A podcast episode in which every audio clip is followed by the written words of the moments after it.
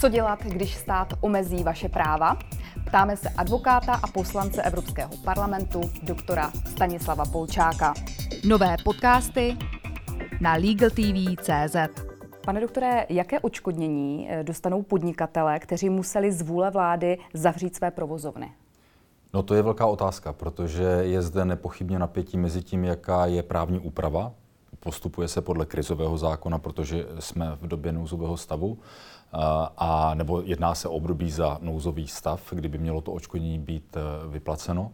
A vláda e, zcela vědomně vypla celou tu úpravu o tom očkodňování. Vláda napsala všem žadatelům, kteří žádali za loňský nouzový stav, že očkodnění se vyplácet nebude podle krizového zákona.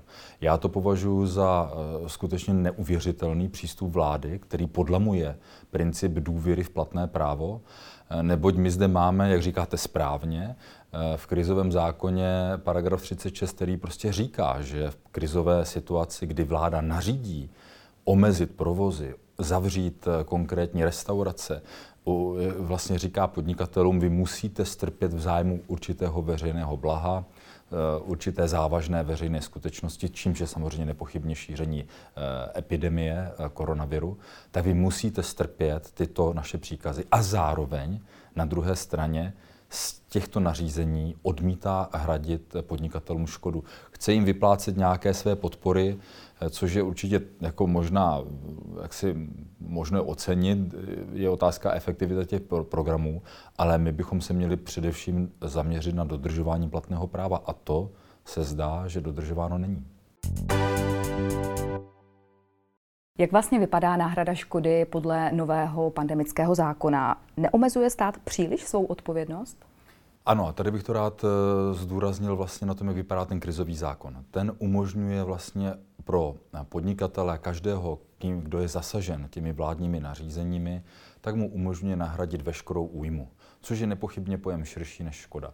A ta škoda jako taková se hladí, jak ta škoda skutečná, co vznikla s rozbitím věci, zabrání věci, prostě věci, které byly mm, tou, tou pandemí přímo dotčeny, eh, což je teda ta škoda skutečná. Eh, ale umožňuje i náhradu škody ve formě tedy ušlého zisku. Protože jsem měl zavřeno, nerealizoval jsem tržby, které měly přijít a chodili by z obvyklý běh věci, tak by určitě přišly tyto tržby, možná ve zmenšené míře, ale to už je potom věc toho dokazování. Ale krizový zákon mi tyto možnosti odškodnění zakládá. Kdežto pandemický zákon říká, že se bude hradit jenom ta škoda skutečná.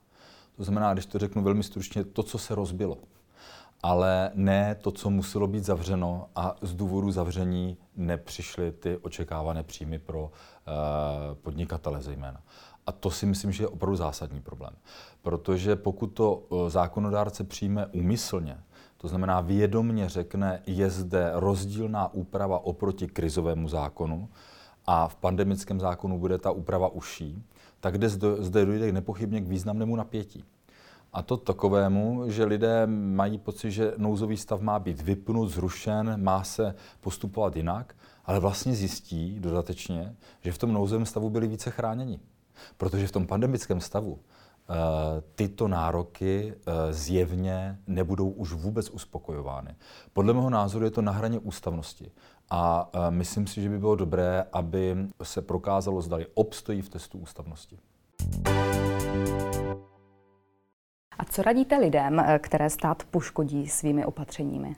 Určitě se nevzdát. Určitě uh, ty své nároky vznést, protože jsou podle názoru oprávněné.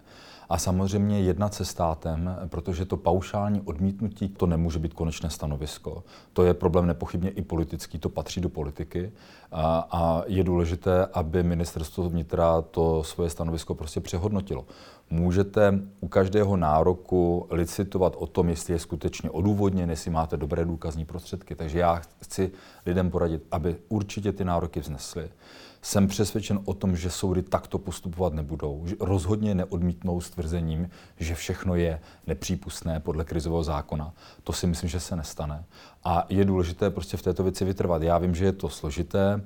Na druhou stranu eh, prostě musíme postupovat podle platného práva a to říká, že musíte tu, ten nárok znést do 6 měsíců od doby, kdy jste se o té škodě dozvěděl. Takže to je první důležité, hlídat si tu lhutu a za druhé mít ji důkazně dobře podloženou, prostě případně dokonce si třeba na to opatřit i znalecký posudek, to by bylo jako ideální a nespokojit se s tím, že stát řekne prostě ne, nedáme vám vůbec nic.